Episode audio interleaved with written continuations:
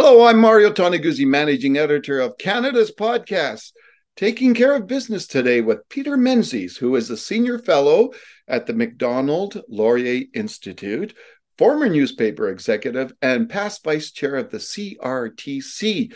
Thanks for joining us today, Peter. Hey, Mario. Thanks for having me. Thanks for your interest. All right. And before we get into it, full disclosure Peter was once my boss at the Calgary Herald. All right. So we're going to talk, Peter, of a, a, a recent uh, piece that you uh, published uh, called It's the End of an Era for News. The uh, the okay, I'm can, the industry can either adapt or die. And so tell me where you see the industry right now, the news industry in Canada. Well, it's going through a massive transition. In the invention of the internet, particularly, I mean, the World Wide Web by Sir Tim Berners-Lee around 1993 is really, I think this is what people are having difficulty coming to grips with. This is as significant a technological change in the way we communicate with each other as was the invention of the printing press about 600 years ago. It, it really shifts everything. It, it takes away certain monopoly constructs. Newspapers used to have quasi monopolies in their markets. I mean, the most Calgary could hold was was two dailies, and you know that was contentious at at the time because you needed a fifty million dollar printing press to be in the business, right? Yeah. So the cost of entry was very high. With the with the World Wide Web, suddenly every realtor, car dealer, sports franchise, they all had their own media, and they haven't they didn't need the old media. So one world is dying and another one is uh, is about to be born. So where you know you know when you look at the say the newspaper world, let's talk just first of all about newspapers. Uh, is it going to be there for forever, or, or, do we see the end of newspapers coming at, at some point? Print newspapers. Yeah, I can't see any future at all for print newspapers. I mean, I can see, I can see a, a future in which there is a print product by somebody that comes out on the weekends. Like the my Globe and Mail subscription these days, for instance, is like online only. Um, but on Saturday, I get the, the print version for those people who still like it. But it'll be a small number of people. The press runs, I mean, frankly, the press runs at those newspapers that still exist are pretty small these days. So it's it's moving in that direction. It's it's an online world it's not an, even an over the air world anymore. It's uh, everything is will be centered on the internet. So what do we? Well, not we, but what is the media? Still in that world in some ways, but what does the media have to do? The mainstream media have to do to survive. Oh well, they need to completely change their structures. I mean, one of the reasons one of the reasons why I think it's difficult for newspapers to survive is that they were built on highly pro- highly profitable foundations, um, where they they made a lot of money, right? So they could hire hire a lot of people, and it I mean it, it fell apart very quickly for for for them. These these things um, aren't aren't easy in terms of that. But their internal infrastructures, I mean, all their liabilities in terms of pension costs, the collective bargaining agreements, the hours that people work, and that sort of stuff, all of those aren't appropriate for the type of flexibility and innovation that you need these days. And I I don't say that you know to imply that people shouldn't be well paid and have good benefits and vacations and that sort of stuff, but you need to recreate the whole thing. So I really see it as one world is going to have to large parts anyway, some will survive, but large parts of, of one world are really going to have to die um, to be reborn as as something new. And I think hmm. the thing we have to remember is that what, what's important is that journalism survives, not necessarily the horse that it rides. Mm-hmm. When you uh, look at newspapers specifically, uh, Peter, uh, is there room for two newspapers today in one city, owned by the no. same company? no. Well, I mean, it's pointless, right? I mean, right now you've got a kind of construct with with Postmedia where I mean, the only difference between the Calgary Sun and the Calgary Herald that I can see in terms of content is Rick Bell writes for one and Don Braid writes for the other.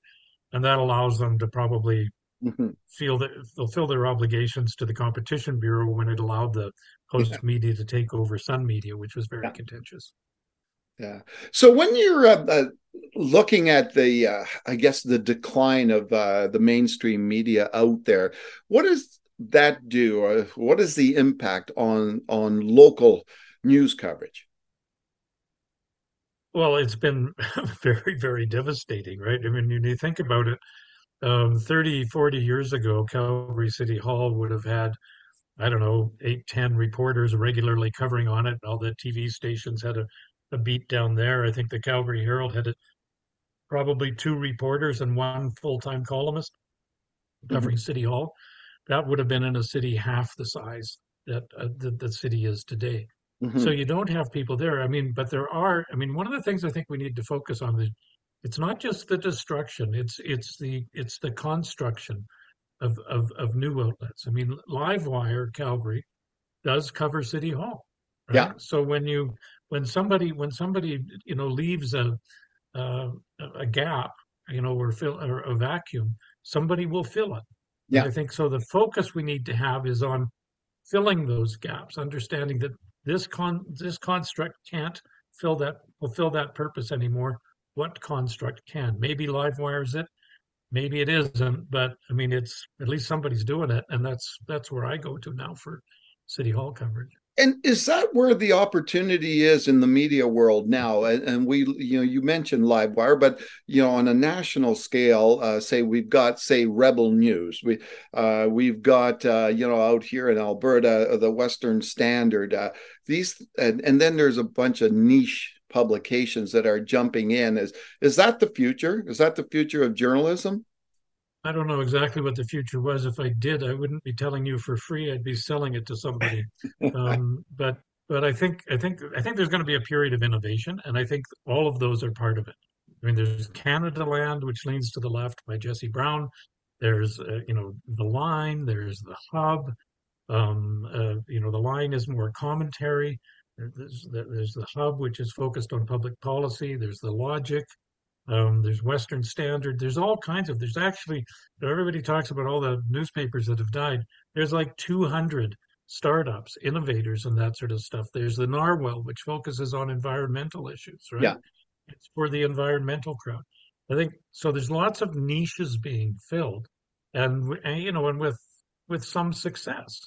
Um, the, and maybe that is what the future looks like. Maybe maybe instead of having one aggregator of today's news. I'm going to have to live in a world where I'm getting three or four, you know, I'm going to narrow it down to my three or four favorites, um, and I get some news. I think the risk there is that we all end up living in a world where we're just getting our own opinions reinforced yeah. and not being exposed to other new ideas. Yeah. Now, Peter, um, uh, switching gears a little bit, but uh, uh, I want to get your thoughts on CBC. Now, CBC is under quite a lot of attack uh, in recent years. A lot of campaigns out there to defund the CBC. Uh, where do you think that uh, entity is headed? Uh, for change, I think it's inevitable. I mean, the the even the current Liberal government uh, minister Pascale Saint-Onge announced the other day she's going to have a panel looking into the the CBC. There's a lot of pressure there always was from broadcasters, but now it is from people in the old print industry um, or the text industry, I guess we can call them, um, saying CBC needs to get out of the advertising business. It's it's uh, the biggest competitor for online advertising right now, which is you know more and more scarce as the big tech companies uh, uh, create better and better methods of advertising mm-hmm. um, and that sort of stuff. So, in my view, nothing can be fixed. We can't really have a good, safe, secure future for journalism in Canada until we deal with the issue of the C, the CBC. It's you can't you I mean, I mean imagine the real estate industry or the furniture industry or any other industry in which one large player is getting a billion dollar plus subsidy from the government. Yeah. Right. Nobody'd be able to compete with that. Yeah. I mean, you just can't you know, especially as the world's all going online and that sort of stuff. So you got to get, you, you got to figure that out. You could have the subsidy, but you can't be subsidizing a commercial competitor. I mean, I think there's a role for a public broadcaster in a country this size. Um, I have no problem with that. But what we have right now, with the CBC is that it's a public broadcaster and a it's a publicly funded commercial news oper- news and entertainment operation. It is not a public broadcaster. So if we get it back to being a purely public broadcaster, we might have a chance. Now, one of the issues, obviously, with CBC and uh, and other mainstream media over the years has been the issue of independence, bias, especially the bias part of it. Uh, you know, uh, you see so many people upset about the bias in the mainstream media today, and that's why they're turning to the rebel news and the Western standards of the world. Uh, is it worse today than it was, say, in, uh, when we were hanging around newsrooms? Yeah, I, I think part of that is that there there isn't as much self correction as there used to be in the newsroom. I mean, in in I mean, it, I think it's generally conceded that newsrooms, most journalists in most newsrooms, I mean, they're they all have arts degrees, right? I mean, it's it the, the, the general trend is that they will lean to the left of center, right? Yeah. Um, there's nothing wrong with that. You just have to, whatever you are, whether you lean to the right or whether you lean to the left, you need to be aware of it and work to produce, you know, a copy that doesn't betray a, bias, right?